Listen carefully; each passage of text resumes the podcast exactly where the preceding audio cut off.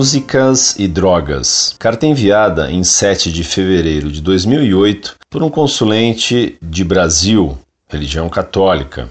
O consulente envia um artigo sobre o tema sem citar a fonte. 6 de fevereiro de 2008. Um levantamento feito por pediatras americanos constatou que a música popular dos Estados Unidos está inundada de letras que fazem referências ao consumo de drogas, álcool e tabaco. De acordo com uma equipe de pediatras da Faculdade de Medicina da Universidade de Pittsburgh, das 279 canções mais populares no país, as mais tocadas e vendidas, segundo a parada da Billboard, em 2005, 93, ou seja, um terço, falavam explicitamente do tema. Outras 117, 42%, tocavam no assunto de alguma forma. Que a música pop mundial está repleta de referências ao consumo de entorpecentes não é exatamente uma novidade.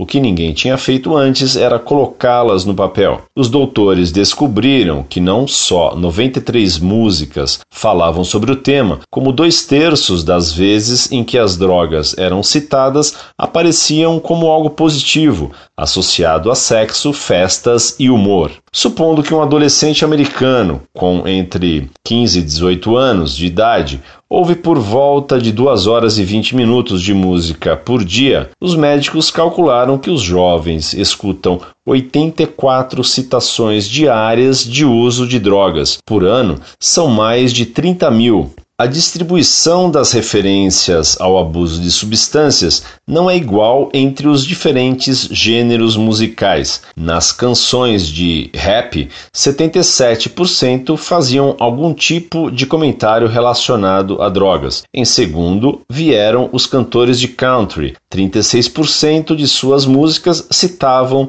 entorpecentes, bebida ou cigarro. Outras canções, como rock e pop, completavam a lista. Segundo o levantamento, álcool e maconha foram, de longe, as substâncias mais citadas. Sem sugerir qualquer tipo de proibição a estas letras, os pesquisadores reconhecem que o uso destas substâncias permeia a cultura popular há décadas. Não é desejável censurar estas mensagens, afirmou o líder dos médicos, Brian Primack, agência de notícias Reuters. Provavelmente a forma mais interessante de tratar a questão seja ensinar as crianças a analisar as mensagens por si próprias, concluiu.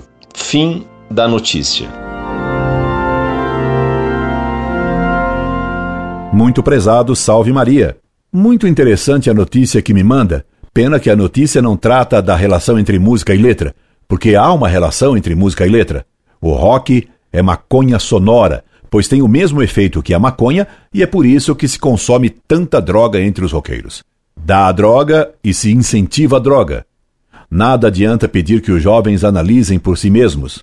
Eles tomam droga por si mesmos. Cabe aos padres, aos professores e aos pais combaterem e não apenas assistirem o deslizamento da juventude para o abismo, confiando que eles a analisarão por si mesmos.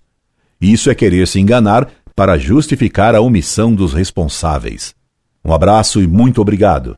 Incorde e sempre, Orlando Fedeli.